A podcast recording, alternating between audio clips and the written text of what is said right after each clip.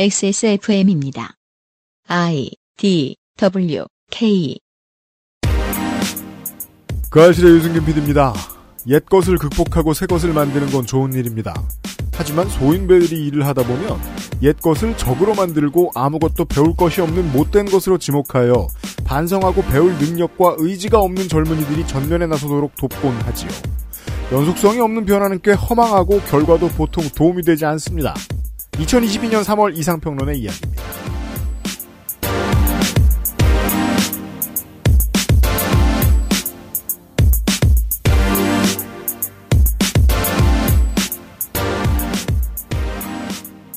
(454회) 그것은 알기 싫다 목요일 수수 시작합니다 윤세민 에디터가 있고요 네, 안녕하십니까. 윤세민입니다. 손희상 선생도 지금 앉아 있어요 안녕하세요. 손희상입니다. 뉴스 아카이브를 뒤지다 보니까 예. 몇 년 전 이번 주에 MS의 챗봇 테이가 네 오픈한 지 16시간 만에 이제 인종차별과 그렇죠. 제노사이드를 비호하고 음. 여성을 차별하는 언사를 배워서 네. 다 가르친 거죠. 음. 네. 배워서 바로 서비스를 종료했었던 일이 있었어요. 그 짧은 시간 동안 네. 이 인류가 사실 AI 가지고 난리를 피우면서도 은근히 지금 정복하지 못하고 있는 분야죠. AI로 이제 사람이 AI와의 사람을 구분할 수 없을 정도의 챗봇을 만드는 것, 음. 네, 대화가 가능한 챗봇을 만드는 것. 그래서 만들어 놓으면은 항상 나쁜 말들을 가르쳐서 네. 나쁜 말을 밖으로 내보내잖아요. 네. 요즘 이준석 대표가 그런 것 같아요. 분노의 물리학이죠. 네. 더 빠릅니다. 네. 더 열정적이고. 어우, 나쁜 말을 배워서 자꾸 나쁜 말을 하더라고요. 그 모든 사람들이 다 원래 나쁘다는 게 아니고 사람들이 가지고 있는 것 중에 분노와 혐오가 더 빠르고 더 적극적입니다. 네. 예. 커뮤니티 게시판에 쌓여 있는 그 분노와 혐오의 언어들을 학습해서 네. 사람이 음. 말을 하고 있네요. 그렇습니다. 음.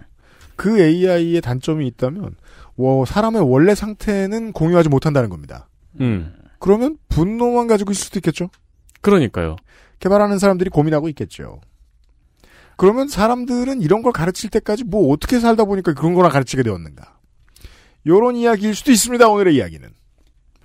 그것은 알기 싫다는 나의 마지막 시도 퍼펙트 25 전화영어 건강한 비움 친구 평산네이처 디메이트 8시간 다려낸 프리미엄 한방차 덧쌍화 아름다운 재단 18 어른 캠페인에서 도와주고 있습니다. 자체 교사 자격 시험을 통과한 선생님들만 수업을 진행하고 적은 학생 수를 유지해 수업의 질이 떨어지지 않는 전화 영어. Perfect 25.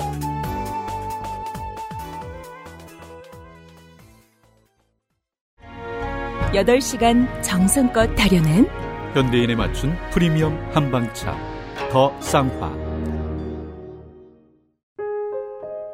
뭔가 그곳을 떠난다는 게 되게 믿기지가 않았거든요. 반평생보다 더 많이 자랐는데 갑자기 떠나게 된다니까 믿기지도 않았고 여러분의 독립은 몇 살이었나요? 보육원의 아이들은 만 18세가 되면 시설을 나와 홀로 살아가야 합니다. 어른이 되기는 아직 이른 나이. 곁에 아무도 없다면 그것은 자립이 아니라 고립입니다. 18. 홀로 어른이 되어야 하는 아이들을 위해 함께 해주세요. 아름다운 재단은 18 어른의 건강한 자립을 응원합니다. 아름다운 재단 18 어른 캠페인. 아름다운 재단 2001년부터 보호 종료의 아동의 자립을 위해서 교육비, 주거비 사업을 해오고 있습니다. 그동안 18세가 되었다는 이유로 자립을 강요받는 아이들, 매해 2,500명의 아이들을 꾸준히 도움을 줬죠. 그렇게 해서 법이 바뀌기까지도 계속해서 활동을 해왔고요. 맞습니다. 어, 이 캠페인은 아름다운 재단이 꾸준히 힘을 주며 열심히 하고 있는 캠페인입니다. 보호 종료를 앞둔 후배들의 홀로서기를 위한 강연 활동 등 허진이 프로젝트가 현재 진행 중입니다. 아름다운 재단의 지원 내용은 첫 번째 학업 지원. 1인 연간 400만 원의 학비 및 자기개발 기회를 제공하고요. 두 번째 자립 역량 강화 및 지지체계 형성 프로그램 지원. 이거는 이제 상담, 모니터링, 멘토링 등의 지원을 합니다. 세 번째는 비진학 보호 종료 아동 1인 연간 500만 원의 재정 지원을 합니다. 500만 원은 어디에 쓰이느냐? 주거비 혹은 자기개발비에 쓸 수 있는 금액입니다. 그렇습니다. 아름다운 재단에 관심을 가져주시거나 기부를 해주시면 이런 활동을 도울 수 있습니다. 그렇습니다. 아름다운 재단 확인해 주시고요.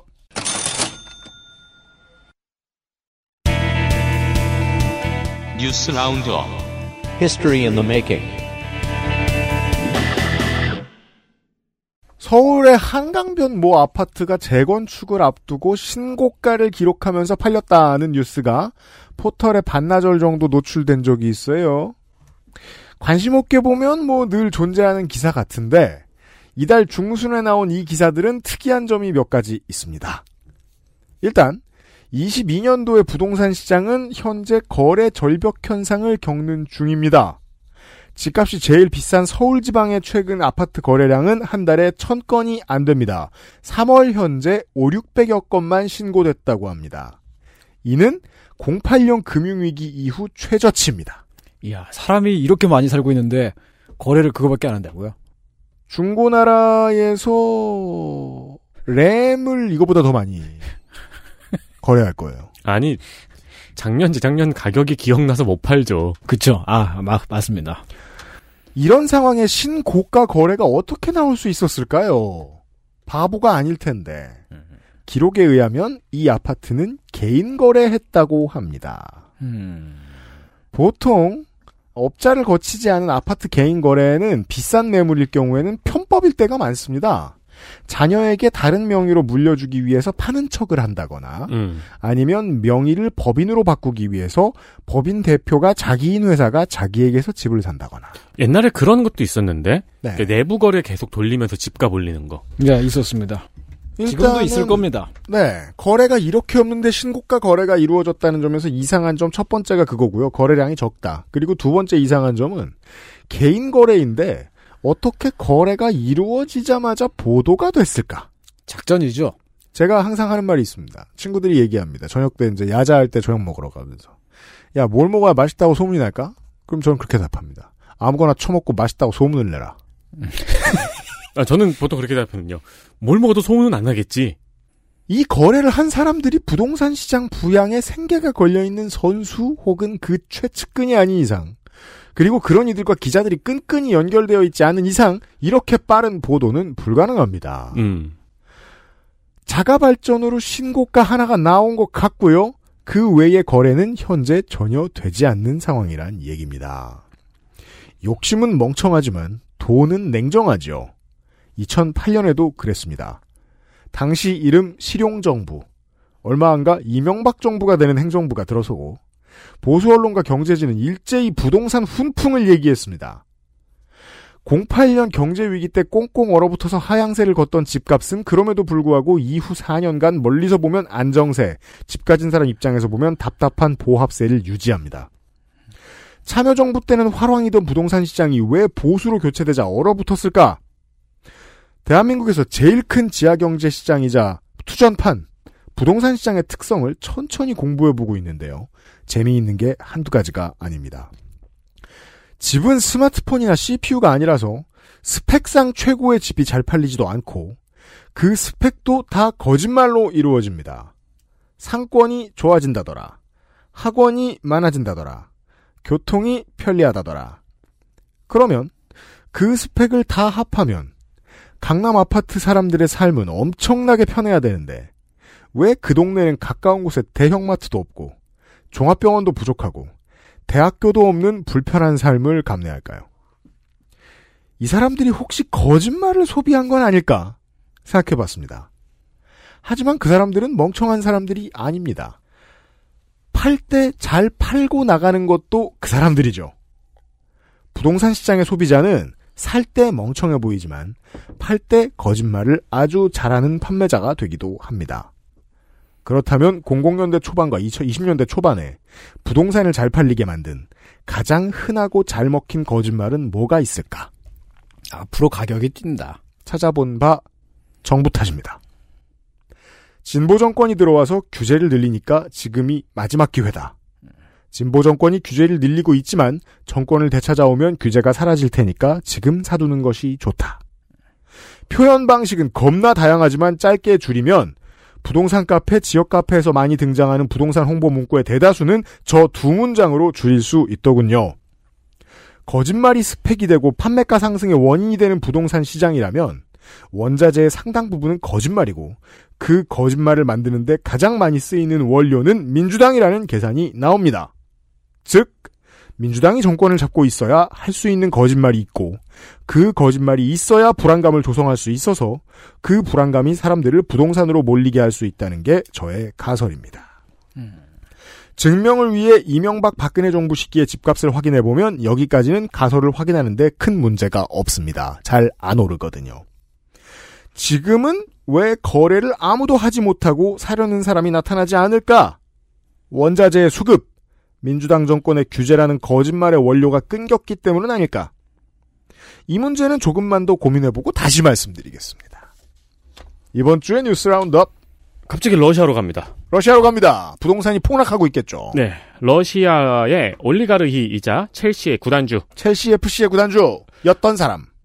아직까진 구단주일 거예요. 지금 내놨다고 전해지고 있죠? 근데 지금 차기가 아직 정해지지 않아서. 그리고 일단 팬들이 이 사람이 물러나는 걸 원치 않습니다. 아, 그건 그렇죠. 성적이 네. 좋았으니까요. 로만 이브라모비치가 전쟁을 끝내기 위한 젤린스키의 쪽지를 푸틴에게 건넸습니다. 이런 뉴스가 나왔는데 국내 외신에서는 좀 늦게 전해지더군요.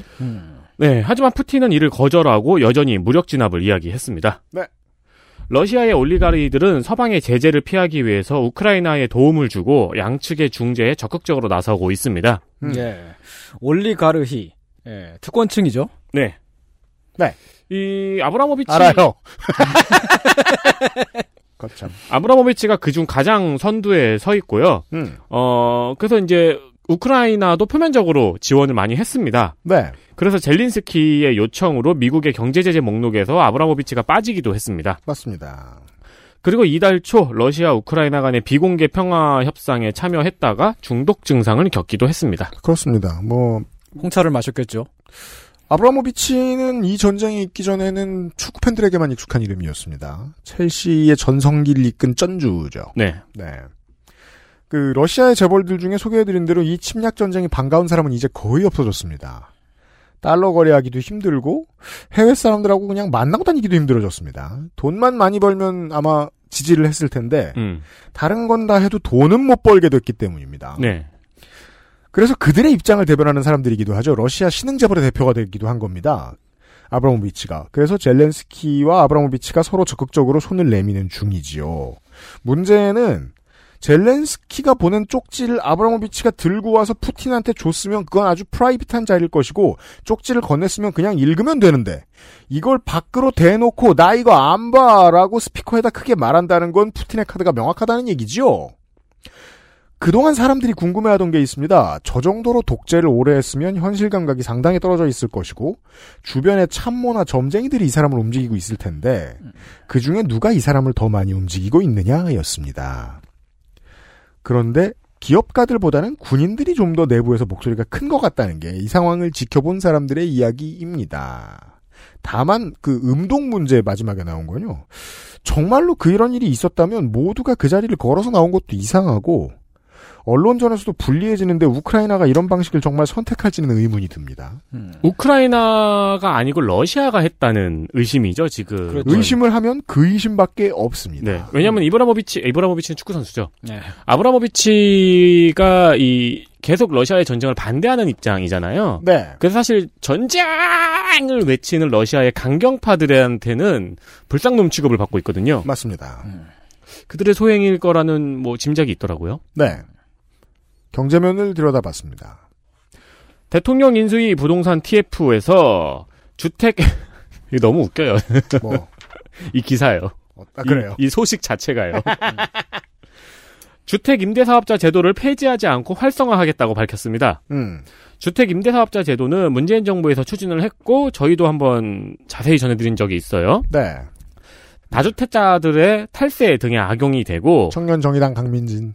오히려 매물 오히려 매물 잠김, 집값 상승의 원인이라는 지적과 보도의 이후 혜택을 축소하고 신규 사업자는 받지 않는 등의 폐지 수순을 밟고 있습니다. 그렇습니다. 사실상 폐지 수준이라기보다는 덮어놓고 묵혀놨다고 봐야 할까요? 깔고 앉아서. 네. 네, 이 뭉개고 있었죠. 음. 네, 이 임대사업자 등록에 대한 언론의 폭격은 어마어마했죠. 맞습니다. 네.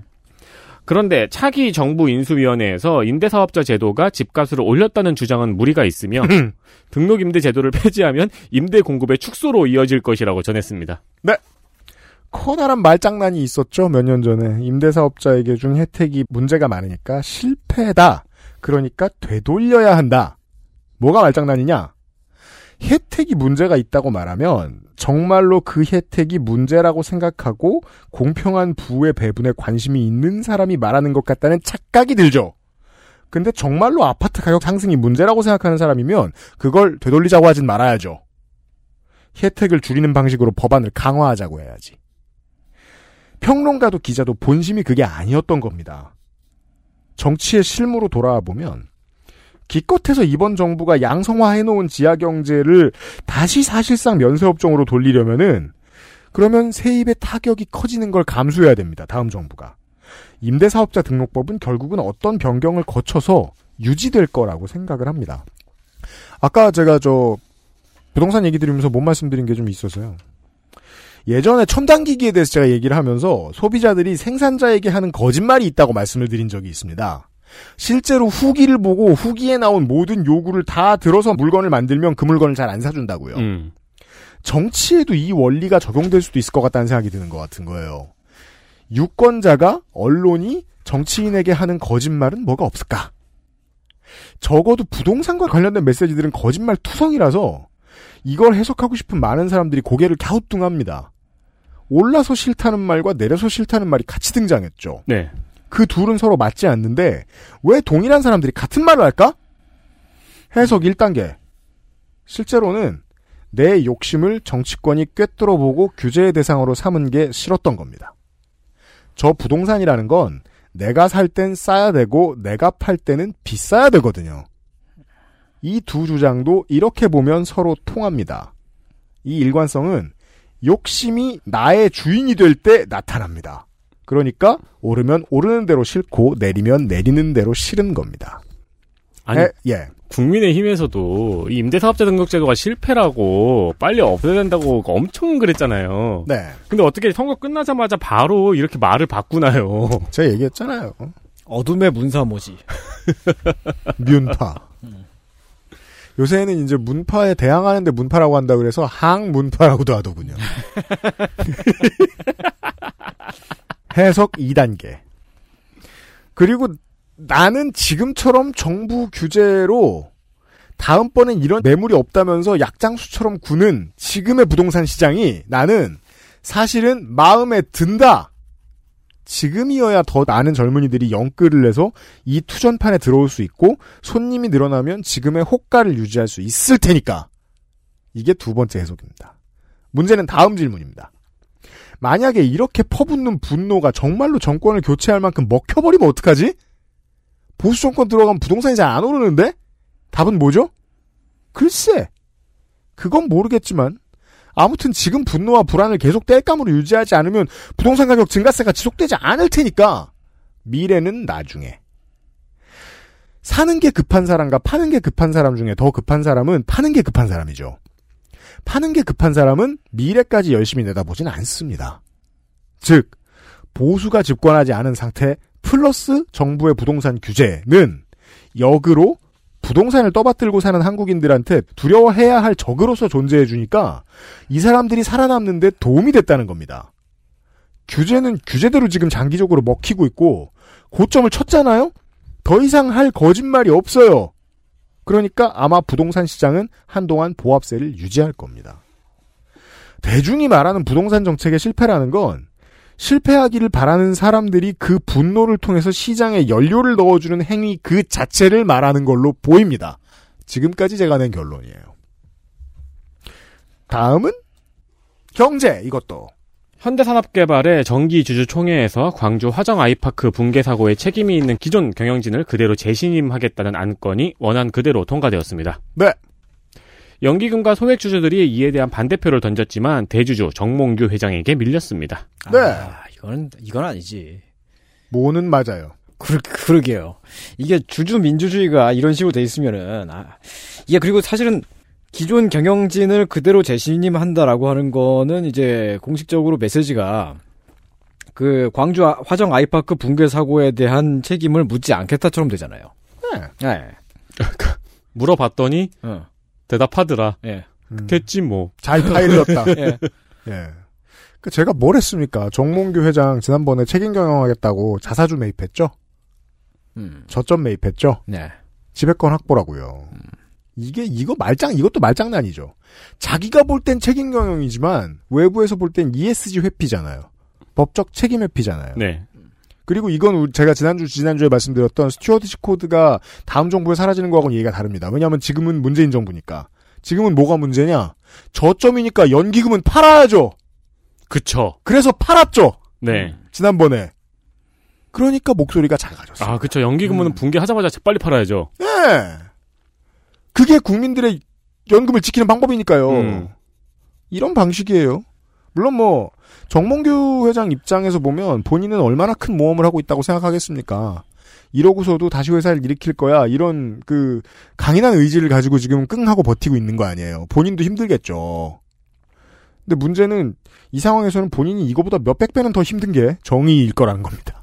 음. 예. 음, 이 정도는 저도 힘들고 싶네요. 이 주식을 가지고. 언론 이야기입니다. 이재명 더불어민주당 상임 고문을 지지한 라디오 진행자들이 교체되고 있다고 미디어 오늘에서 보도했습니다. 네. YTN에서 뉴스 정면 보도 내 저게 제목이고 보도 내용은 이렇습니다. YTN에서 뉴스 정면 승부를 진행했던 이동영 작가는 피로감을 호소하며 작년 말부터 쉬고 싶다는 요청을 했다고 하고요. TBS의 가수 이은미 씨와 이성욱 씨는 서울시의 출연금이 줄어들면서 출연금이 삭감되어 대선 전에 결정된 사안이라고 밝혔습니다. 내용은 이래요. 예. 이유가 다 있죠. 그 이동영 씨가 이재명 고문의 최측근이라는 건 이제 누구나 다 아는 사실이지만 하차는 이재명 후보가 낙선한 것과는 무관합니다. 매일 방송 진행하는 건 정말 힘들어요. 네. 기왕 끝낼 거면 대선 전에 끝내는 게 더 이상하죠. 음. 대선은 하고 관둬야지. 그렇죠. 이게 이제 정신시사 진행자의 책임감으로 봤을 때도 그러하고요. 네. 본인 번아웃이 이유예요. 100% 이해할 수 있습니다. 그리고 TBS의 경우는요. 서울시가 돈 조금 주죠. 이건 다 알려진 사실이죠. 예전에 어땠습니까? 완벽하게 땡 치면 오세훈 시장이 뭘 했다 보도하던 서울교통방송이 아니죠. 민주적으로 서울시의회가 바꿔놨습니다. 이제 오세훈 시장이 할 수 있는 일은 시가 직접 주던 출연금을 줄이는 것밖에 없어요. 그래서 줄였죠.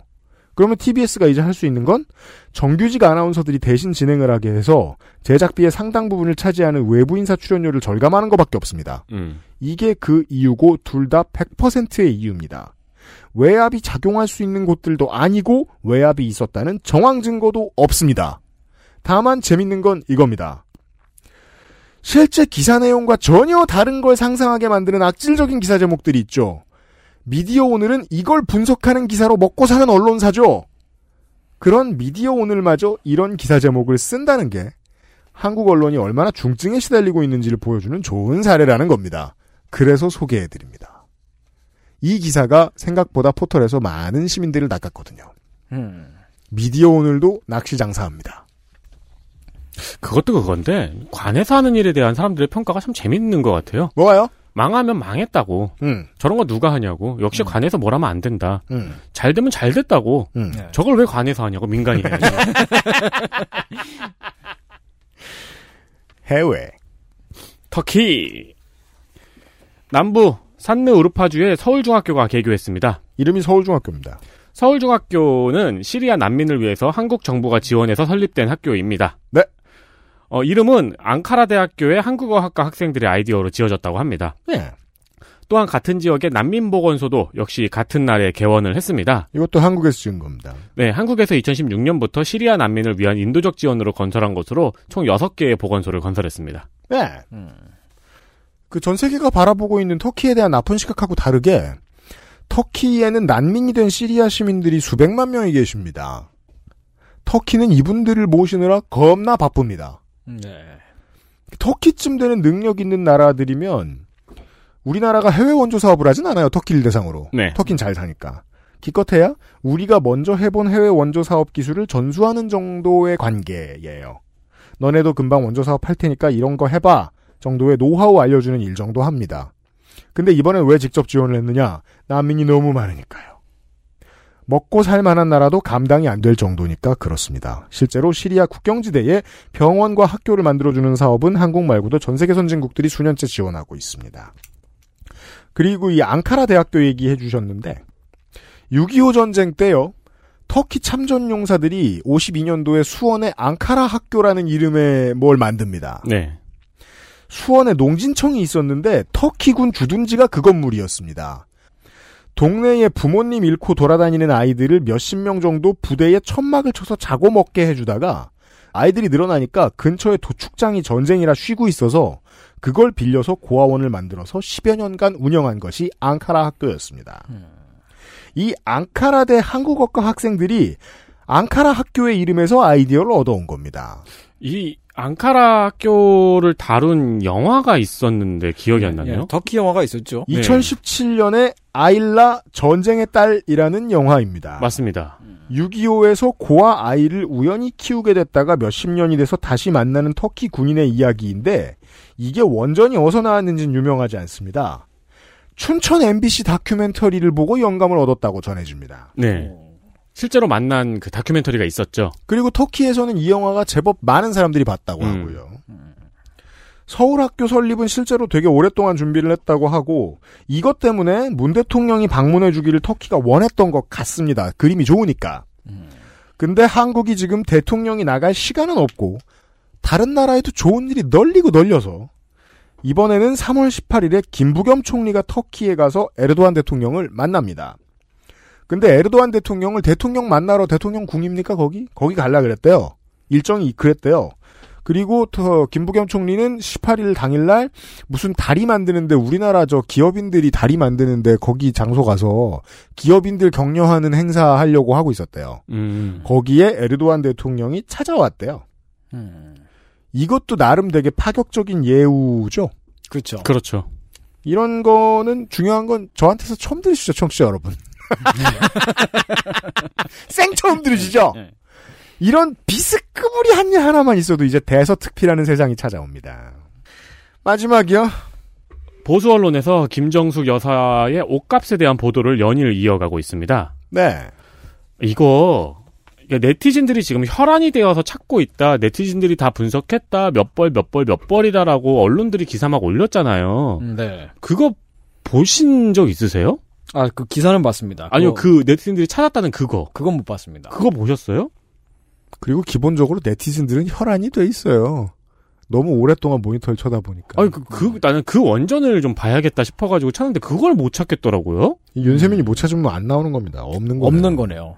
그리고 이제 그 언론을 보면은 이걸 추적하는 트위터 계정이 생겨났대요. 네. 네. 그래서 아 이거구나 해서 들어갔어요. 네. 근데 이 계정은 옷이 비싸다는 그러니까 기사에는 옷이 비싸다고 지적하는 계정이 생겨났다 이런 식으로 전달을 했는데 들어가니까 그게 아니고 옷이 안 비싸다고 음. 예. 그 오해를 풀려고 이거 뭐 2천만 원짜리가 아니고 뭐 2만 3천 원짜리입니다. 막 이런 식으로 설명을 하는 계정이에요. 어, 정반된 정반됐네요. 네, 그거를 언론에서 마치 옷이 비싸다고 혈안이 되어 있는 계정이 생겨났다는 식으로 전하고 있더라고요. 음.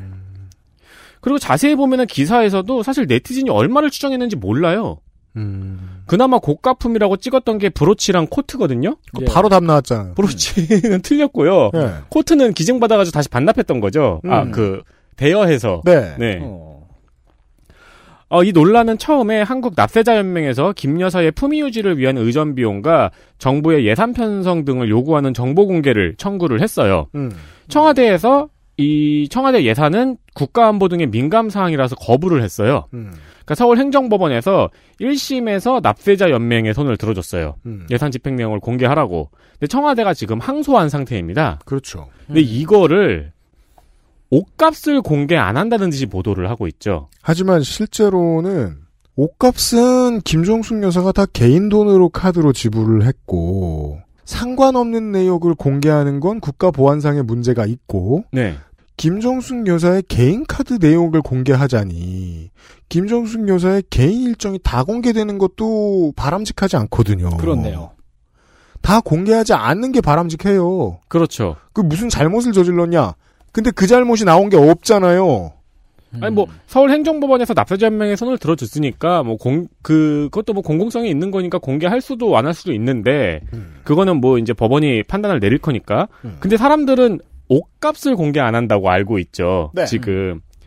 그게 아니고 특할비로 옷값을 계산한 적이 없고 특할비는 공개를 못 하겠다는 겁니다. 음. 그러니까 하도 난리를 치니까 청와대에서 이거를 이야기를 했어요. 발표를 했어요. 의류 구입 목적으로 국가 예산을 사용한 적이 없다고 네. 이야기를 했습니다. 음. 그러나- 다 개인이 샀다. 네. 음. 그러나- 사비로 했다. 국민의힘 정경희, 정미경 의원은 특활비를 썼을 거라고 말하고 있습니다. 네, 뭐 당 대표까지 동원해서 뭐 계속 이거 저 보여주고 있죠. 그것 때문에 아, 제가 네. 이 뉴스 라운드업 오늘 이거 듣지 못했으면은 저 네. 정말 뭐 정반대로 알고 있었겠네요. 그래요? 예. 뉴스만 보고 다른 데서 나오는 뉴스만 보고. 그래서 말인데요. 뉴스들을 벤치마킹을 잘해줄 필요가 있을 것 같아요. 음. 이 시기에 어떤 이슈가 나왔는데 그 이슈가 영 고약하고 이상해 보인다 싶으면은 어, 예전에 있던 비슷한 시기에 다른 뉴스는 어땠을까 검색해보는 것도 좋을 것 같고 그러니까 이제 댓글 다는 시민들이 그 분노를 대신해서 얘기를 하잖아요. 네. 예. 김건희 씨 수사 왜 안 하냐. 아니 옷값이 궁금하면 부동산 사기는 안 궁금하냐. 주가 조작은 안 궁금하냐. 옷값이 궁금하면 이 얘기 자꾸 하잖아요. 여튼 그할 말은 대단치 않고 그냥 기록을 해두려고 어, 정리했습니다. 옛 친이계 지금 예비 여당 핵심 관계자들 정치적 난국을 극복하는 방법이라고는 혐오밖에 모릅니다. 그 점이 동일하니까 진중권 씨 같은 분들도 스피커로 한몫하는 거고요, 이들에게. 네. 그 외에는 이슈 돌리기 같은 걸 좀 잘해요. 네. 아, 이거 되게 웃긴 게, 예. 그래가지고 브로치는 그 2만원짜리인 게 순식간에 밝혀졌잖아요. 예. 아 이 꼬리 모양도 다르고. 음. 그러니까 처음에는 다르다고 하니까 처음에는 조선일보가 중앙일보에서는 짭퉁 찼다고 공격을 했어요. 네. 근데 또 짭퉁이 아니라는 것도 나왔잖아요. 음. 그런 디자인의 다른 2만 원짜리 제품이 있다. 음. 그러니까 이번에는 청와대가 국민에게 신뢰를 주지 못한 것이 문제다. 그렇죠. 이슈 돌리기도 잘해요, 여기에. 근 한 10년 만에 정말 10년 전 모습하고 똑같은 게 다음 포털 뉴스 골라주는 AI가 인성이 있다면 활기를 되찾은 걸로 보일 정도입니다. 논두렁 시계 때도 그랬는데 지금도 방법이 너무 동일한 게 김정숙 여사 옷 이야기 그리고 뭐 국민의힘 관계자나 그 관계된 단체들 입장 관련된 입장 전달해 주는 거 한두 꼭지씩 꼭 넣어줘요 요즘 탑에 그리고 상관없는 가십성 사회면 이슈를 잘 보이는 데 깔아줍니다 이것도 중요한 기술이에요 요즘으로 말할 것 같으면 지하철에서 노인 때린 20대 청년 있죠 음. 그 사람 경찰서 가는 거 뭐 대단한 일이라고 생중계급으로 보여줍니다. 그리고 이걸 잘 보이는 데 위치시킵니다. 그 사이에 용산 집무실 이전 뉴스가 쏙 사라졌습니다. 아니 10년을 권력을 잃고 외부에서 굴렀으면 뭐 발전한 게 있어야 되는데 수법이 너무나 똑같습니다. 수비하는 곳이 똑같이 무너지는지 지켜볼 차례입니다. 사실 이게 근데 또 먹히기도 해요. 게요. 먹혀요. 예, 그 아, 혐오 장사가 이슈 돌리기를 왜 애용하겠습니까? 음. 할줄 아는 게 그밖에 없기도 하지만 그게 먹히니까요. 예, 그 지난 대선 때도 보면 그 대통령 후보의 아내의 허위 이력 문제가 막 불거져 있었는데 그때 갑자기 당 대표하고 대통령 후보가 막 싸우더라고요. 그러니까 그 싸- 싸웠다는 뉴스가 계속 나와요. 네. 그러고 나서 그 원래 막 제기가 되고 있었던 문제가 사라져 버려요. 네. 그러고 나니까 다, 다시 갑자기 화해를 해요. 음. 뭐 그렇게 그 이슈가 싹싹싹 이렇게 이렇게 움직이더라고요. 그 김건희 씨 경력 논란이 예. 조국 전 장관 보도 행태 같은 것까지 이제 사람들이 의심하게 만들었잖아요. 음, 그 틈을 타서 다른 이슈를 잘 터뜨렸죠. 예. 네, 기술입니다, 그것도. 기술이죠. 예. 그러니까 당이 과연 이준석 당 대표가 국민의힘의 측에서 당이 어, 이 사람이 당에 해준 게 없다라고 생각할까? 전 그렇게 보지 않습니다. 음. 네. 어느 정도 공을 인정받고 있을 거라고 생각합니다. 그럼요. 네. 사면 초과에 몰려 있는 건 맞은데 네. 공이 있다는 것도 인정받고 있을 거라고 생각합니다. 뉴스 라운드업이었습니다. 뿅. XSFM입니다.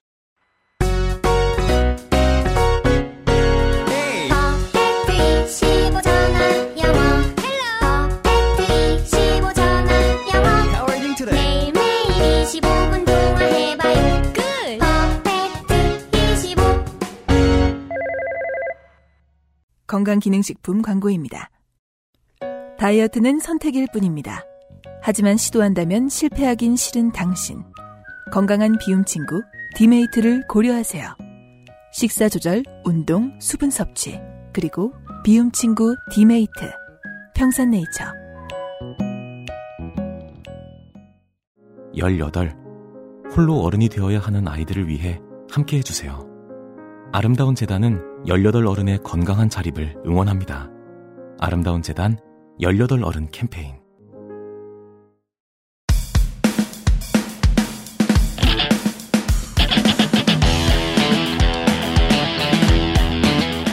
여러 가지 문제로의 다양한 접근. 이상 평론.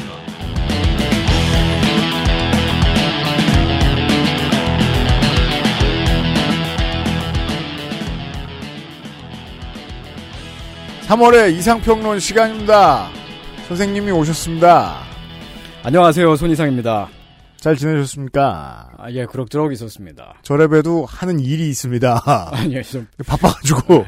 백수가 아닙니다. 네. 하는 일이 또 이 선거 결과에 되게 민감한 일이잖아요. 이상한 명제죠. 손이상이 일을 한다. 바빠가지고. 네. 선거 결과에 그렇게 영향을 받긴 받는데 네. 민감하지는 않고요. 그냥 에, 그냥 그 지역 문화 프로젝트 하고 있습니다. 네.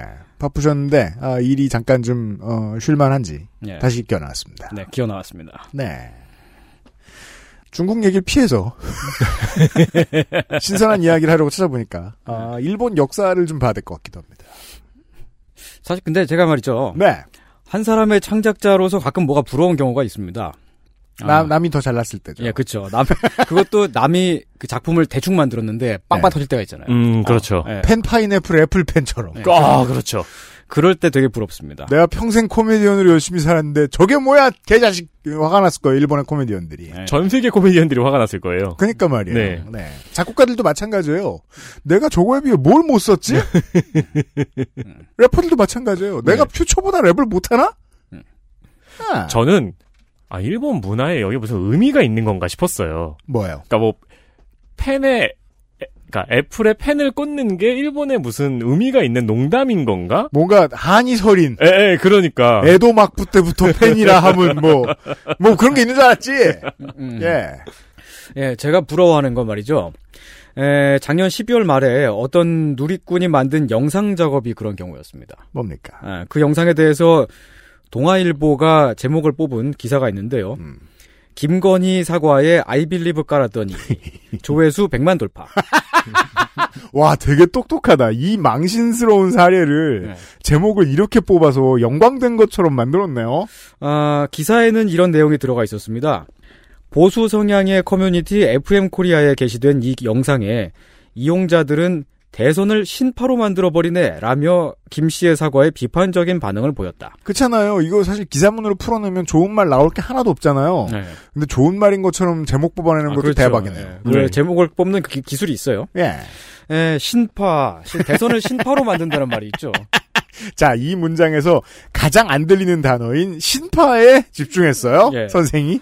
아, 대선을 앞둔 작년에는 정치권에서 신파라는 말이 종종 나오곤 했습니다. 전혀 신경 안 쓰던 단어인데 우리는 그렇게 많이 듣고도 예. 신파. 어, 작년 11월 14일 서울경제는 이런 보도를 냈습니다. 진중권, 이재명 아내 남편 울고 있어 발언에 신파하냐. 나머지 단어도 다 기사 제목에 자주 등장하는 단어예요. 예. 진중권이라든가 예. 이재명이라든가 예. 이재명 아내라든가. 음. 하지만 우리가 집중한 건 신파입니다. 예. 그 김혜경 씨의 낙상 사고가 있고 나서 신파하냐고 했다는 그런 내용이었고요.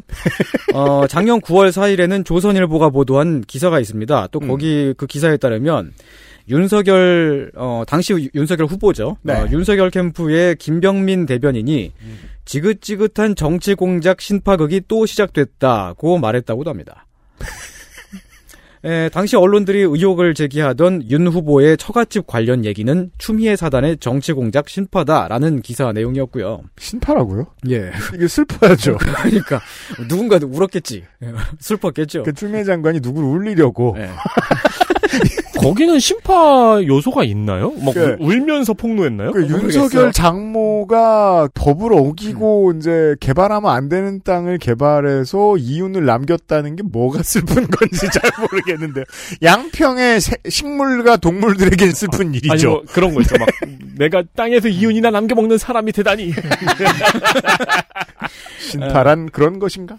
예, 신파. 이 신파라는 단어에서 이 각각의 사용례가 다 조금씩 달라가지고 정확히 무슨 뜻으로 한 말들인지 불분명합니다만 이거 하나는 확실한 것 같습니다. 예, 눈물과 관련이 있다.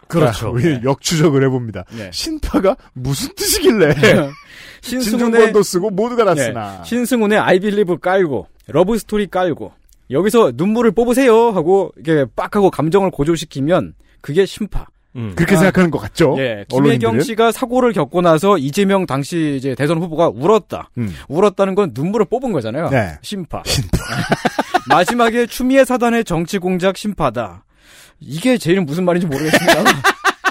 아무튼 누군가 울었겠죠? 그럼 신파를 찾는 사람들이 제일 많이 보는 건 MMA겠네요. 많이 맞으면 안 슬퍼도 울거든요. 그렇죠. 뭐 정치 심파라는 표현을 하고 싶은 걸까요? 뭔가 야, 뭐 막장이다. 예, 예, 예, 뭔가 구, 구식 방법이다, 뭐 이런 소리를 그러니까요. 하고 싶은 거예요. 구식으로 아. 치부하고 싶을 때도 심판한 음. 단어를 많이 쓰죠. 예, 뭐 네. 처갓집이 울었든지. 음. 뭐 아무튼 누군가는 울었겠죠. 그래서 그렇죠. 심파. 울면 신파. 예. 이런 못된 엄마 아빠가 있을까 봐 걱정이네요. 너 왜 울어 신파야? 심파하면 산타크로스 할아버지가 선물을 안 줍니다. 심파 안 돼. 심파 안 돼. 아, 그 산타클로스를 보면서 이 새끼 신파네. 예. 구태 정치네 이거. 그런데 말입니다. 심파라는 단어가 원래는 예술 용어라는 사실을 알고 계십니까? 오늘은 신파 이야기입니다. 네. 원래는 영화에 많이 심파 극. 그쵸? 네. 배워봅시다. 네. 어, 신파라는 단어를 사전적인 그 단어의 뜻을 보면요. 새롭다는 뜻의 신, 그리고 파도할 때의 파, 와 우리말로 옮기면 새로운 물결이란 뜻입니다. 어? 김동현 신파. 이 신파를 영어로 옮기면 뉴웨이브고요. 아 그렇구나. 불어로 옮기면 네, 누벨바그입니다. 누벨바그잖아요. 네. 뉴웨이브면은 Tears for Fears 아니야? 그 신파야? Tears가 있으니까요. 아, 근데 물론 이제 신파와 뉴웨이브 그리고 어, 누벨바그는 어, 단어의 그 사전적인 뜻은 같지만 그 사용되는 맥락은 다르죠. 뉴웨이브는 주로 80년대 영미권과 홍콩의 대중문화 사조를 일컫고요. 네. 팝에서는요. 네. 그 어, 일렉트로니카 선조들에서 조금 변형된 사조, 80년대 사조를 뉴웨이브라고도 불렀어요. 뭐랄까. 그렇습니다. 어, 뿅뿅거리는 슬픈 음악? 음, 그리고 이제 뭐 홍콩 영화들도 이제 홍콩 뉴웨이브 영화들이 있었고요. 네. 어, 그리고 누벨바그는 주로 50년대 후반에서 어, 60년대 프랑스 영화 운동을 뜻하죠. 네. 맞아요. 영화 수업 들어가면 꼭 설명해 주는 게 누벨바그였어요. 그렇습니다. 신파였구나. 네. 구태 정치. 네. 그리고 신파라는 단어는 대략 1890년대 초반에 시작해서 2차 대전 이전까지 일본의 문예 운동을 뜻합니다. 아, 전혀 맥락이 다르네요. 예. 문예 운동 중에서도 특히 연극을 뜻했죠. 이쪽이 시기상으로도 의미상으로도 우리나라의 심파의 원형이 됐을 가능성이 높네요. 아, 예. 20세기 초반에 일본의 문예 운동을 신파라고 불렀다. 이건 뉴웨이브하고도 다르고 누벨바그하고도 달라요. 예, 그렇습니다. 그 문화를 공부한 진중권 씨가 왜 이렇게 말했는지 잘 모르겠네요. 음. 어, 사전적인 의미에서 신파라는 게 있다면 반대말로 구파도 있겠죠. 그러면 이제 그 서울경제나 이런 데서는 좋으면 구파라고 하는지도 모르겠습니다. 예. 예. 부동산 훈풍 구파. 예. 아니면, 아니면 슈퍼마리오 진짜 왕이라든지. 아, 그건 쿠파. 쿠파. 등, 등껍질을 이렇게 쿠파가. 울면 신파. 아, 그렇죠. 아, 쿠, 쿠파가, 아니, 구, 구파에 해당하는 연극은, 어, 중세, 근세 시대의 가부키였고요. 가부키. 예. 어, 아니, 가부키는 정확히 말하면 연극은 아니었죠. 노래. 한국의 우리 예. 또래들은 그냥 화장법으로나 알고 어, 있는 그렇죠. 가부키, 가부키. 화장이라고도 하는데, 네. 아, 그 가부키는 이제 노래가 있고, 춤이 있고, 가끔 묘기도 부리고요. 아무튼 공연을 하는데, 연기를 하는 건 아니었어요. 아, 이게 보드빌 같은 거군요. Vaudeville. 17세기 말 프랑스에서 시작되어 20세기까지 지속된 대중공연의 형태. 스탠드업 코미디, 샹송, 가창, 묘기 등을 순서대로 혹은 섞어서 한 곳에서 공연하는 방식으로 이후 전 세계 투어식 공연, 즉 유랑극단이나 스포츠 투어, 또한 서커스와 오페라, 발레 등 거의 모든 대중공연과 흥행 장르의 선조가 됩니다. 그러니까 뭐 종합적인 쇼죠, 그러니까. 예, 그냥 음. 공간이 있고 사람들이 모여들고 표를 받았으면 이런저런 공연들을 하는. 예. 네. 그 구파에 대해서 신파는 연기를 하는 배우가 등장합니다. 아. 그리고 본격 극이군요. 네, 줄거리가 있는 극을 연기를 합니다. 아. 신파에 이르러서 그 이전에는 하나의 공연 예술로 뭉뚱그려져 있었던 배우, 어, 가수, 무용가, 익살꾼, 또 뭐 이제 묘기 부리는 사람들 음. 등등등의 역할이 나누어집니다. 우리는 어. 어. 릴 때부터 이 역할이 나누어져 있는 세상을 살고 있으니까 이게 나누어져 있다는 게 너무 당연한데 그렇죠. 20세기, 19세기에 이제 극단이 투어를 하는 체제가 갖춰지면서 음. 그 극이 이제 오면 저 5일장처럼 예. 1년에 한번 우리 동네에 온다. 그랬으면 그걸 보는 사람들 입장에서는 그냥 순서대로 나오는 사람들이니까. 예.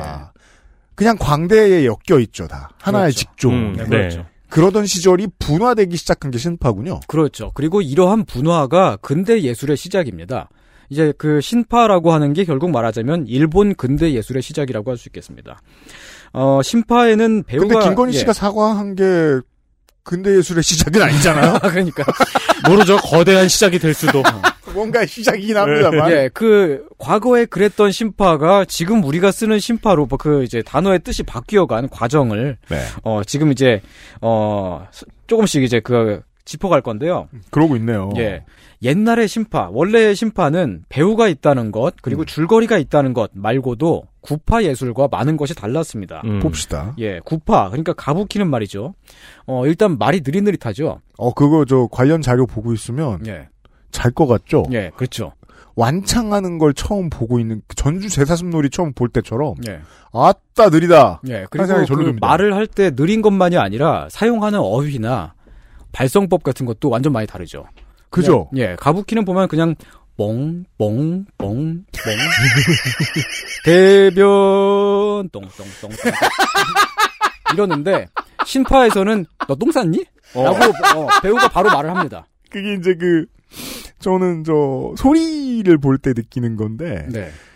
어떤 경전 같은 것을 지키죠. 경전의 특징이 있다면 음.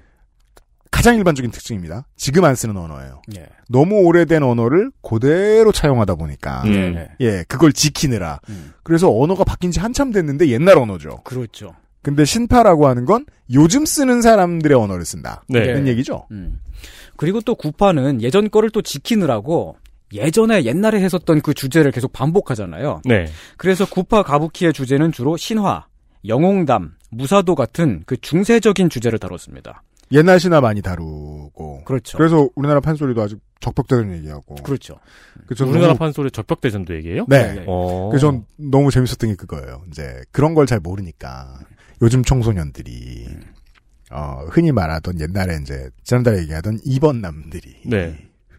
왜 중국 거 갖다 쓰냐고. 난 삼국지 모르는데 어. 왜 중국 빠냐고 뭐라고 하는 음, 아 그런 사람들이 있었어요? 요즘 청소년들 중에 있대요. 음. 네. 예. 구파는 그런 옛날 얘기를 하고 그랬는데 신파는 1890년대 그 당시 음. 그 당시가 이제 이미 그 개화기잖아요. 네, 근대 그렇죠. 개화기에 음.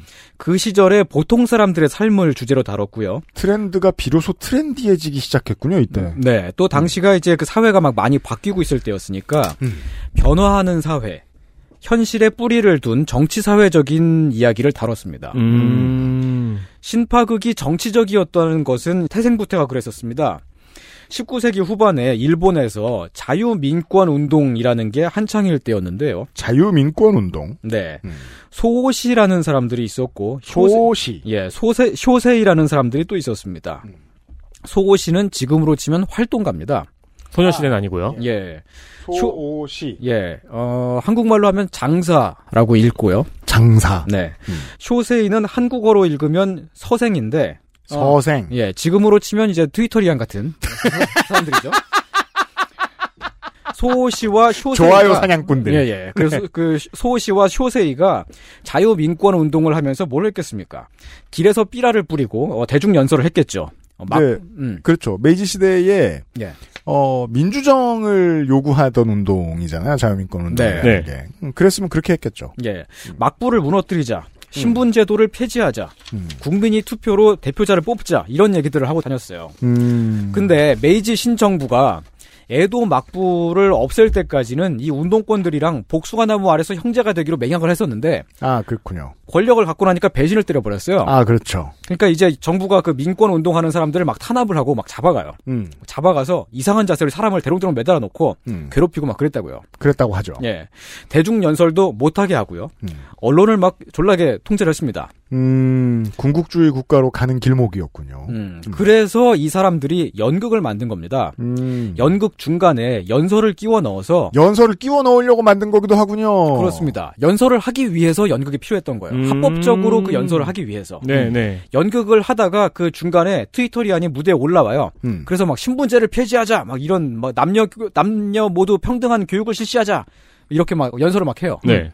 어 그러고 또 내려가면 다시 이제 연극을 또 다시 또 하는 거예요. 아, 광고 시간이군요. 예. 아, 그게 매, 그, 내부에 집어넣는 게 아니에요? 아그 극의 내용도 이제 그 맞춰서 어, 그 이제 움직이게 되죠 당연히. 어. 그러니까 그 sponsored by 자유민권운동 이런 네. 거군요. 그렇죠.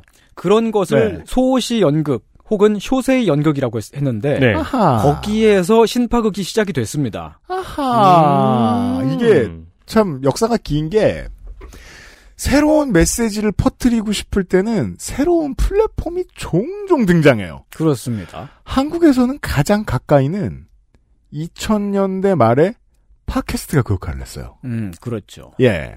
음. 지금은 일본의 100엔짜리가 동전이 되어 있지 않습니까? 아, 그, 그런가요? 음. 음, 근데 이제 예전에는 100엔짜리가 지폐였을 때 음. 하얀 수염쟁이가 거의 그려져 있었어요. 우리나라도 천 원짜리 하얀 수염쟁이가 그렇죠. 에, 그 100엔 지폐에 그려져 있던 양반이 자유당을 만든 그 이타가키라는 할배인데 아 그래요. 예, 그 할배를 따라다니던 검은 수염쟁이가 또 있었어요. 네. 보통 검은 수염쟁이들은 흰 수염쟁이들을 따라다닙니다. 그렇죠. 에, 가와카미 오토지로라는 사람인데요. 네. 자유민권 운동의 대표적인 소시였던 사람입니다. 활동가. 예, 음. 트위터 하다가 막 잡혀가고요. 아, 네. 그래가지고 막 깜빵을 막 여섯 번이나 다녀오고 뭐 그랬던 양반이에요. 음. 근데 이제 이 사람이 연설을 금지당해서 소시 연극을 시작을 했는데 아. 사람들이 막 너무 좋아하는 거예요. 그 워낙에 이제 말빨이 좋고 재밌는 사람이었거든요. 네. 그렇군요. 그래서 막 무대에 올라가가지고 맨날 하는 얘기가 정치인 씹고 막 살기 같다면서 막 이상한 노래 부르고 음. 부자들 방귀 끼는 거 막 흉내내고 막 그러는데 그 막 보면서 사람들이 막, 파- 막 뒤집어지고 막 음. 너무 좋아해서 전국에서 막 몰려왔어요. 진짜 음. 이 당시 이 사람이 했던 어 연설을 하기 위한 연극이 네. 정말 엄청나게 흥행을 해서 음. 그 당시 젊은 층들이 그 모르는 사람이 거의 없을 정도로 그런 사람들이 더 예. 그 정도의 막 슈퍼스타였습니다. 그 맥락이 끊긴 것 같아도 헐리우드에도 그렇고 예. 그 우리나라에도 그렇고 언제나 음. 저 사람의 말을 듣는 기분이 드는 배우가 있어요. 음. 근데 많이 나오진 않죠. 예. 보통 그냥 연기가 제1의 목표라고들 생각을 하니까. 예. 근데 말하기 위해서 연기하는 걸로 뻔히 보이는 사람들이 있어요. 음. 제 세대에는 대표적인 인물론 덴젤 워싱턴이 음. 있죠. 저 사람 하는 말 듣는 기분이 들죠. 음. 영화를 보는데. 저 사람 연기 보는 기분이 안 들고. 음. 그런 사람들이 덜어 있어요. 그렇습니다. 말을 하려고 어떤 예능인이 되는. 음. 예. 어, 한국에도 저는 그 요즘에 그 남국민 씨, 남국민 배우가 맞아요, 그런 맞아요. 느낌이라고 좀 봐요. 음. 가와카미 오토지로 그 당시 그 수염쟁이가 음. 이제 막 사람들이 자기가 하는 말 들으려고 몰려오는 걸 보고는 아 나의 갈 길은 트위터리안이 아니라 슈퍼스타가 되는 거구나. 꿈이 바뀜. 예. 그리고 원래 트위터랑 오래 하다 보면 슈퍼스타가 되고 싶습니다. 네. 해서 이제 연극에 진심이 됩니다. 아, 그렇군요. 그래서 본격적으로 배우이자 연출가의 길을 간 겁니다. 이제 민권은 나 몰라. 아니요. 민권 운동도 하긴 하는데 음. 그 전에는 그냥 그 연설을 하기 위해서 연, 그 연기를 했던 거라면 네. 지금은 어떻게 하면 연기를 더 잘할 것인가? 를 어떻게 생각하게 하면 된다. 더 좋은 공연을 만들까? 음. 그런 걸 고민을 한 거죠. 네. 에, 사실은 한국 연극계에도 보면 예전에 민주화 운동, 학생 운동 하시다가 연극을 하게 되신 분들이 꽤 있으시거든요. 겁나 많습니다. 예. 가와카미 오토지로도 연극에 퐁당 빠져버려서 음. 어, 프랑스 파리까지 연극을 배우러 갑니다. 오, 진짜 아, 빠졌군요. 네. 신파 유학을 가네요. 예. 그리고 어떻게 하면 더 좋은 것을, 새로운 것을 막 음. 보여줄 수 있을까? 예. 근데 그때가 19세기 후반이잖아요. 음. 19세기 후반은 프랑스의 연극이 멜로드라마에서 사실주의, 어, 상징주의로 교체가 되고 있었던 타이밍이었습니다. 그렇군요. 흥미롭습니다. 예. 아, 네. 대학교 때 어설피 들었던 것들이 총동원해서 나오네요. 네. 이, 이 얘기 저희 막 합니다. 음. 자, 이제 여기서 멜로드라마. 이 멜로드라마라는 말도 한국에 와서 좀 뜻이 이상하게 바뀌었는데요. 음. 지금은 멜로물이라고 하면 연애물이나 애정 관계를 다룬 이야기라는 뜻이 되어 있죠. 네. 멜로는 그렇게 쓰입니다. 예. 한국에서. 하지만 원래 멜로 드라마라는 어, 이 단어는 음악이 나오는 연극이라는 뜻이거든요. 어. 아, 당최 처음 들어봅니다. 예, 멜로디 할 때 멜로. 그 멜로예요. 아, 그래요? 예. 아, 이것도 이제 말하자면은 초기 단기의 근대 연극이라고 할 수 있는데요. 음. 각 연극이 악장으로 꾸며져 있었습니다. 아. 막이 내리고 다음 장으로 넘어가기 전에 음악을 연주하고요. 음. 그 다음에 다음 장으로 넘어가고. 그리고 배우들이 무대에서 말을 할 때 반은 노래고 반은 대사인. 그건 아. 우리가 지금도 많이 보는 거잖아요. 그걸 지금 우리 뭐라고 합니까? 뮤지컬이라고 뮤지컬, 하죠. 오페라. 오페라. 네. 아. 그 게 멜로 드라마입니다. 그 뮤지컬이나 오페라 같은 게 멜로 드라마의 하위 장르 같은 거예요. 아. 뭐야, 그럼 제가 가장 최근에 본 멜로 드라마는 School of Rock이었어요. 그렇게까지 오랫동안 안 보셨어요? 그 정도였어요? 그렇죠. 18년에 제가 그 오페라를 봤으니까. 와. 네. 아니 그 저기 장발장 나오는 그 영화 레 네, 미제라블. 미제라블. 예. 저 불쌍한 놈. 예. 그건 18년도부터 더 전이죠. 그거는, 그건 30년 전에 봤어요. 아, 그 예, 전 거를 보셨구나. 네. 아. 예, 하여튼 음. 멜로 드라마가 유행했던 때가 이제 프랑스에서 19세기 중반, 초반 중반 때쯤이죠. 음. 그때가 이제 프랑스가 정치적으로 굉장히 많이 퇴행을 하던 때였습니다. 그죠? 퇴행이라는 건 이제 보수화한다는 얘기인데 음. 국민들이 자기 손으로 투표해서 독재자를 앉혔어요. 보나파르트를 안 칩니다. 예, 그리고 그 독재자한테 다시 또 투표를 해서 음. 세습 황제로 만들었어요. 네. 그게 나폴레옹 3세죠. 그렇죠. 이 모든 게 투표로 이루어졌다니. 예, 그러니까 국민들의 동의를 받아서 어, 대충 이해하기 쉽게 말씀을 드리자면 한국에서 박근혜 씨를 종신 독재자로 앉힌 다음에 투표를 통해서요. 네. 그리고 급기야는 세습직 황제로 만들어 버린 뭐 그런 정도의 일이 그 당시 벌어졌다고 보시면 됩니다. 네. 지금 푸틴이 그 직전에 와 있죠. 아, 그렇죠. 음. 예. 에, 보통 정치 사회가 개같이 멸망하면요. 음. 예술이 쌈마이가 됩니다. 아, 그럼요. 그래서 이 19세기의 멜로 드라마가 그런 거였습니다. 요란한 옷을 입고 나와서 막 아무 내용도 없이 막 서로 소리 지르고 싸대기 치고 그러다가 극적으로 화해하고 끝나요. 그거는 저기 우리가 가끔 보는 미국의 그 싸대기 때리기 대회 아닌가요? 아, 근데 이건 극이 있으니까 일일 드라마죠. 네. 여기서 김치가 들어가면 음.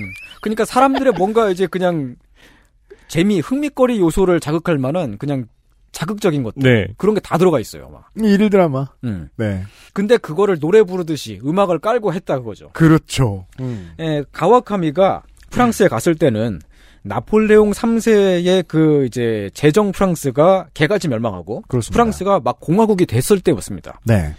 에, 어쨌든 멜로 드라마가 남아 있었어요. 멜로 드라마 봤습니다. 가와카미가. 예. 음. 무대 구성이나 조명 같은 것도 열심히 보고 연구를 하고 그랬답니다. 어, 그죠. 그런 걸 배우러 가는 거죠. 예. 그리고 사람들이 아 이제 어떤 포인트에서 막 낄낄거리고 재밌게 보는구나. 그런 것도 열심히 봤겠죠. 음, 네. 그리고 그 당시에 새로운 조류로 등장한 근대 연극들도 봤습니다. 음. 배우가 막 옷을 거의 막 다 다 벗다시피 하고 막 올라와가지고 동양인의 입장에서 봤을 땐 그렇겠죠. 예. 예. 보들레를 시 읽고 음. 관객들은 다 자고 그런 그런 것도 본 거예요. 수면방. 열심히 봤습니다. 에, 그래서 이 가와카미 이 수염쟁이가 열심히 통박을 굴렸겠죠. 음. 한쪽은 생각 없이 볼 수 있고 재밌는데 너무 싼 마이다. 한쪽은 새롭긴 한데 너무 어렵다. 아, 이걸 어찌해야 되나? 합치자. 그렇게 해서 만든 것이 바로 신파극입니다. 아, 재밌습니다. 예. 음. 그러니까 근데 그 결과가 옷을 벗고 싸대기를 때리진 않네요. 그렇죠. 그렇게까지 가진 않고. 아, 이 이제 그건 가와, 100년 뒤에 나와요. 예. 가와카미가 어쨌든 이제 되게 중요한 민권 운동가였으니까. 네. 이 연극을 가지고 이 연극을 개량해서 어떻게 하면 이제 그 민주 사회에 이바지할 것인가. 네. 그런 걸 많이 또 연구를 했겠죠. XSFM입니다.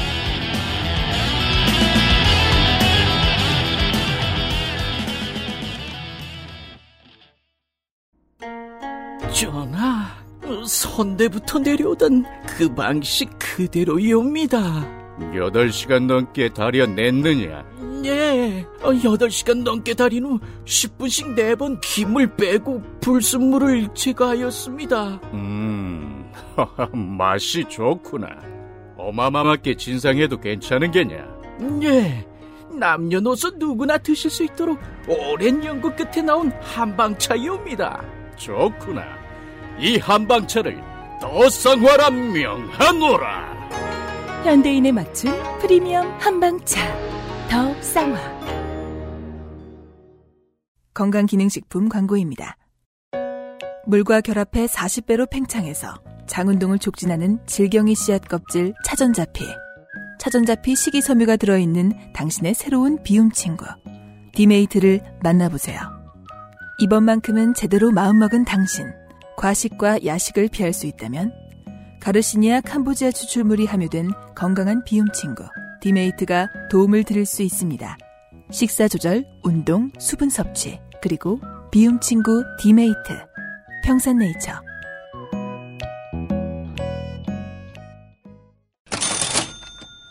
신파의 역사처럼 네. 어, 오명을 뒤집어 쓰고 있는 역사가 있습니다. 다이어트의 역사입니다. 그렇죠. 네. 어, 온갖 쓸데없는 짓을 쓸데없는데 돈 들여가면서 하는 것이다. 이렇게 생각합니다. 아닙니다. 어, 건강하려고 하는 거고 도움을 줄 수 있는 물건이 있습니다. 그렇습니다. 다이어트라는 거, 체지방 감소라는 거는 인류의 숙제처럼 광고는 나오잖아요. 네. 뭐 맨날 무슨 비만 유전자 찾았다. 근데 불편하지 않고 건강한 다수에게는 문제가 아니에요. 네, 비만 세포 찾았다 이러면서. 예. 근데 아닙니다. 굉장히 간단한 물리적인 원칙만 지키면은 다이어트에 성공할 수 있는 거죠.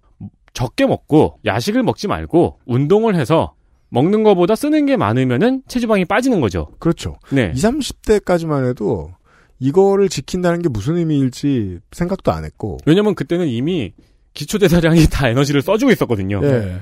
그리고 다 외모의 문제인 줄만 착각했었죠. 그렇죠. 아닙니다. 늙어보세요.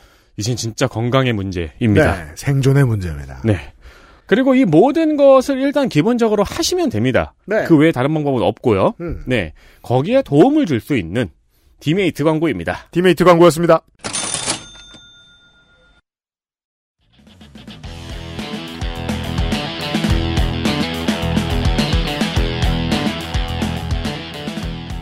신파극이 구파 가부키에서 신파로 넘어가기 전에 그 소, 소우시 연극, 쇼세이 연극과 다른 점이 있습니다. 뭡니까? 소우시 때는 트위터리안이 직접 무대에 올라와서 이거저거 합시다. 라고 직접 말을 해- 하죠. 그 자기가 트윗으로 쓸 말을 지 입으로 떠들었다. 예, 연설을 합니다. 음. 신파는 그렇게 안 했습니다. 음. 어, 예를 들면 남편과 아내가 서로 존중해야 합니다라고 직접 말을 하는 대신에 극 중에서 남편이 아내에게 꼬박꼬박 존댓말을 쓰는 장면을 보여주는 겁니다. 그 안으로 집어넣군요. 예, 어떤 하나의 장면이 아니라 그 극 전체에서 그런 모습들을 보여주는 거죠. 음. 그래서 옛날 심파극 자료들을 보면 지금 보면요. 이게 왜 그 당시에 정치적이었던 것인지 잘 파악이 안 될 수가 있어요. 왜냐하면 지금은 다 이루어진 문제를 예시로 보여주니까. 그렇죠. 지금 보면 당연하니까 저 당연한 걸 왜 하지? 예, 그, 그 어떤 핵심적인 포인트, 그 맥락을 잘 찾아내기가 어려울 수가 있습니다. 그러니까 뭔가 상황을 쭉 봤는데 계급이 해체돼 있는 거야. 예. 그 계급이 해체돼 있으면 음. 없는 거니까 안 보여요. 그렇죠.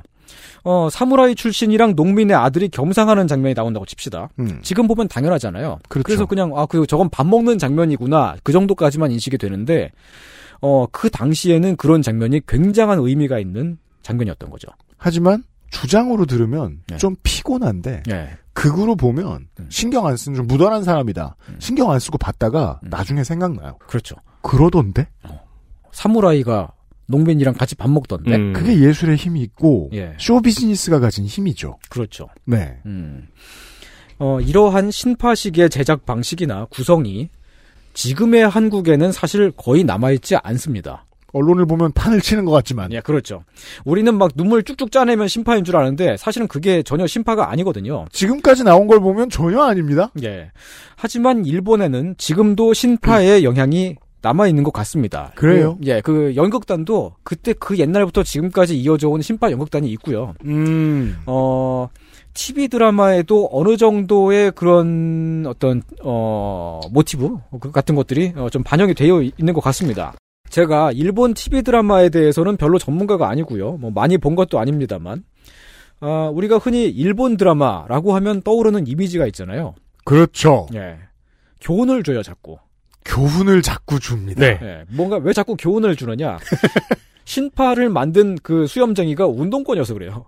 그게 지금까지 이어진 겁니다. 아, 그 영향이 남아 있는 거예요? 그렇습니다. 그 사람들은 그럼 우리나라는 다 연애를 했을까요? 사람들은 교토만 보고 예. 일본은 뭐가 다 오래됐다 이랬는데 실제로는 일본은 모든 게 오래됐고 네. 모든 걸 오래 지키려고 듭니다. 예. 제가 자주 얘기하잖아요. 일본의 가치관이나 행동 패턴을 상징해주는 TV 콘텐츠의 한 부분. 음. 자막이 평생 가야 흰 글씨의 까만 테두리. 음. 인 것처럼 예. 본능적으로 뭘 오랫동안 지켜요. 이 양반들은. 예. 그 올해는 100년이 되기도 하고 300년이 되기도 하고. 네. 음. 그 사실은 뭐 일본 드라마도 보면 한국 드라마만큼은 아니더라도 뭐 애정 관계나 그 연애를 다루는 드라마가 많긴 많은데요. 네. 뭐 그래야 하니까요. 예, 그렇죠. 그래야지 또 사람들이 보고요. 음. 그 중에서 뭐 이제 한국에도 많이 알려진 드라마가 있죠. 도망치는 건 부끄럽지만 도움이 된다라는 드라마가 있습니다. 아 그래요? 이런 드라마가 있어요? 아, 예, 예. 음. 아, 이 드라마에 나온 남녀 주인공이 결혼했어요. 실제로. 도망을 못 쳤네요. 아, 이 그 드라마를 남녀의 사랑을 다룬 연애물 뭐 그냥 그 love story 그 과정 뭐 이렇게만 보면 그 핵심적인 주제는 아니 그 줄거리는 그런데요. 그것만 보지 말고 그 안에 들어가 있는 신파적인 장치들이 있습니다. 여기서는 이 남녀가 계약 결혼을 통해서 처음에 만나요. 그런 건 실제로는 존재하지 않죠, 잘. 예. 계약 결혼이라는 결혼 형태를 작품 내에서 제시를 합니다. 계약서를 세세하게 써서 이럴 땐 이렇게 합시다라는 거를 미리 정해두는 그런 거죠. 음. 그리고 이 드라마에 계속 깔려있는 전제가 뭐냐면 여성의 가사 노동에 급여를 지불한다는 개념입니다. 음. 이 여, 여자 쪽이 처음에 이제 취직할 데가 없고 그러니까 음. 가사 노동하는 걸로 들어가는데 음. 그렇게 해서 어떻게 들어갔다가 어떻게 해- 어떻게 해가지고 결국 사랑에 빠져서 실제로 결혼을 한다 그런 내용인데요. 음. 근데 처음에 그 집에 들어갈 때부터 남자 쪽에 집에 들어갈 때부터 가사 노동하는 사람으로 들어갔기 때문에 네. 그 가사 노동이 전부 다 이제 그 급여로 환산이 되는 노동으로 음. 그렇게 음. 그 보여지죠. 또 아시걸이란 드라마가 있습니다. 아시가루. 네. 거기에 나오는 엄마는 밖에서 일을 하고요. 음. 직업이 있습니다. 음. 아빠는 일을 그만뒀어요. 일을 그만두고 집에서 놉니다, 그냥. 음. 어, 아, 논다기보다 아빠가 가사를 전담하고 있습니다. 아빠 주부예요? 예. 음. 항상 앞치마를 두르고 나오고요. 음. 사실 그 분량이 많지는 않습니다. 그 엄마 아빠는 그냥 배경에 존재할 뿐이고요. 이 드라마도 중심 줄거리는 그 집 딸내미의 어, 사랑 스토리인데 이 드라마는 왜 아빠가 집안일을 하고 있느냐? 음. 그것도 뭐 특별히 작품 내에서 필요한 장치도 아니면서 음. 그건 왜냐면 가와카미 때부터 지금까지 내려온 이 그 심파의 영향입니다. 이런 것을 그 드라마 안에 집어넣기 위해서 연극을 만들었던 음, 거고 네. 이런 걸 그 드라마 안에 집어넣기 위해서 지금도 TV 드라마를 만들고 있는 거죠. 사실은 사람들이 재밌어서 빠져드는 그런 멜로드라마적인 그런 어떤 중심 줄거리가 작품의 핵심이 아니라 그 사이사이에 부수적으로 꽂혀 있는 것들이 핵심인 겁니다. 음, 그럼 심파라는 거는 사실 눈물을 짠다는 그 형식이 아니고 예. 내부에 어떤 의지가 들어있다는 장르적 특성이 있는 거네요. 그렇죠. 어떤 계몽적인 목적을 가진. 네. 작년에 일본에서 7% 8% 정도의 시청률이 나온 히트작이 있습니다. 음, 이7% 나라는 요즘 이 정도 나오면 히트작이라고. 그렇죠. 해요. 7% 8%면 꽤 히트작이죠. 양키군과 하얀 지팡이걸이란 드라마인데요. 그래요? 예, 여자 주인공이 시각장애인으로 나옵니다. 음. 지팡이를 짚고 다니고요. 음. 남자 주인공은 일진인데 어, 순수한 양아치여서 여자 주인공을 졸졸 쫓아다니면서 계속 막 도와줘요. 음. 뭐 그러다가 당연히 사랑에 빠지겠죠. 음. 그 예상할 수 있는 일입니다. 우리가 TV 드라마 이 작품의 1화 첫 장면을 딱 보자마자 이미 그 결말을 알 수 있어요. 어, 그렇죠. 아, 쟤네들은 이루어지겠구나. 네.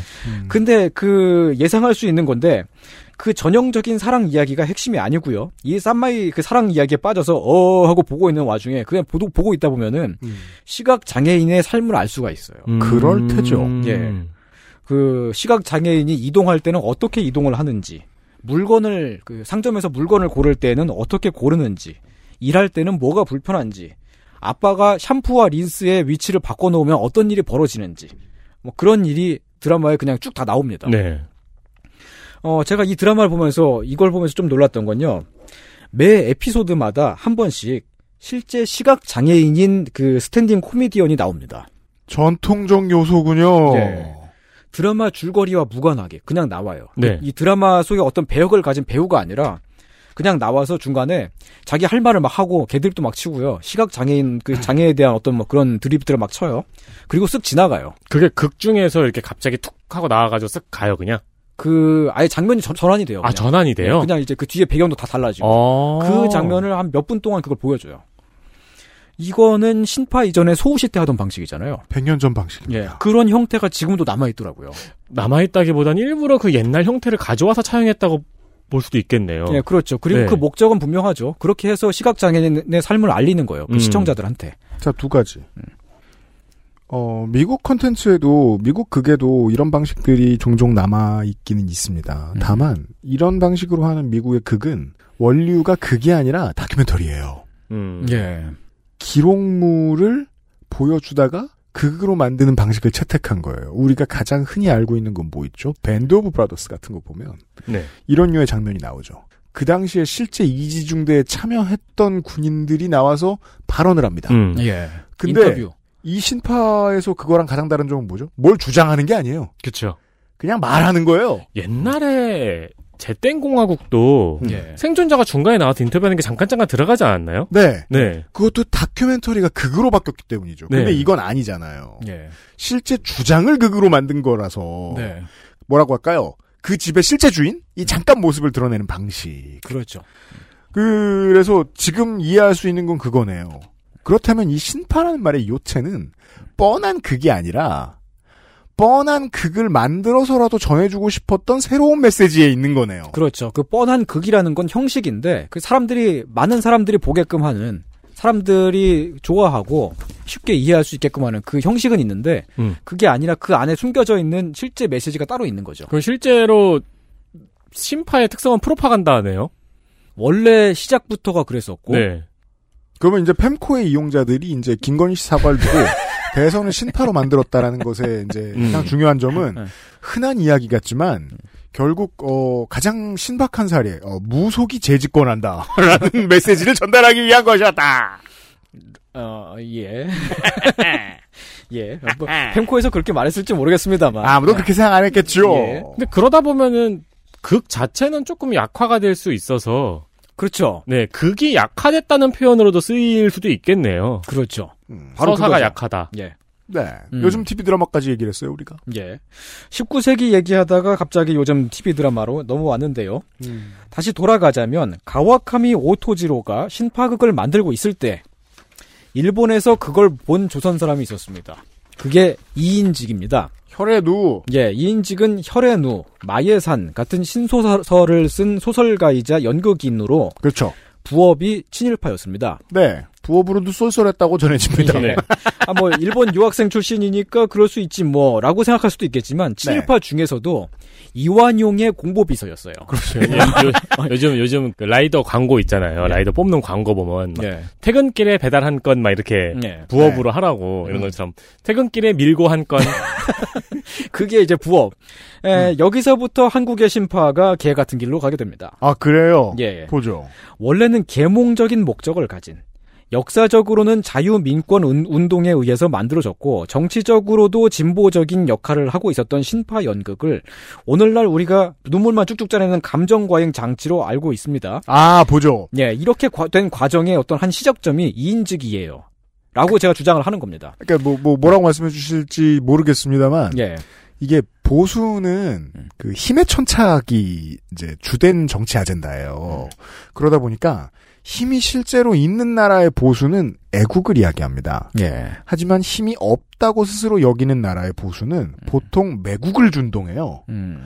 그게 우리나라 보수가 아직까지도 일본과 긴밀히 연결되는 이유라고 분석하는 사람들이 있습니다. 진짜 보수인데 나라에 힘이 없으면 나라를 갖다 팔려고 한다. 정복 전쟁을 주장하는 것이 아니라 정복 당하자고 한다. 근데 그런 보수가 진보가 이야기하느라 써먹던 어떤 플랫폼을 들고 오죠? 음. 그러면 표면적인 내용만 같았습니다. 그렇습니다. 예. 그건 전통적이네요. 예. 예, 예, 예. 에, 하여튼 그 이인직이 조선에 돌아왔습니다. 정확히는 대한제국에 돌아왔죠. 예. 그래서 은세기라는 신파극을 만드는데 이게 아마도 공식적으로 한국의 첫 번째 근대적 연극이었습니다. 신파가 수입됩니다. 예. 은세기 이전에는 배우가 연기를 하는 연극이 아니라 판소리, 창극, 어, 광대노름 이런 게 있었죠. 어, 그렇죠. 그것을 넘어서 실제로 이제 배우가 연기를 하는 그런 근대적인 연극 형태의 작품이 나온 게 네. 은세계가 처음이라는 겁니다. 아, 이거는 뭐 누벨바그가 등장하던 상황과도 비슷하네요. 예, 완전 언젠가는 극 문화는 이런 변화를 경험할 수밖에 없었어요. 근데 예. 그 변화를 우리나라가 체험한 게 음. 친일파에 의해서 체험했다는 데에서 내용이 달라진다. 예. 아, 근데 이 작품 자체가 친일 성향인가라고 했을 때는 좀, 저는 좀 의견이 다릅니다. 이 은세기의 내용은 말이죠. 음. 일단 주인공이 있어요. 음. 농부예요. 그 주인공이 김옥균을 만났습니다. 음. 네. 김옥균이 주인공한테 열심히 일을 해서 부를 쌓아서 나라에 이바지해라. 지금 그 우리 나라와 민족이 지금 끝까지 되고 있다. 네. 음, 망할 위기다. 음. 열심히 해- 해라. 그래서 이 주인공이 나게 일을 해서 부자가 됐어요. 네. 그래서 나라에 이바지 하려고 그래요. 네. 근데 탐관 오리가 그 재산을 노리고 어, 주인공한테 누명을 씌워서 주인공을 망하게 하는 내용입니다. 음.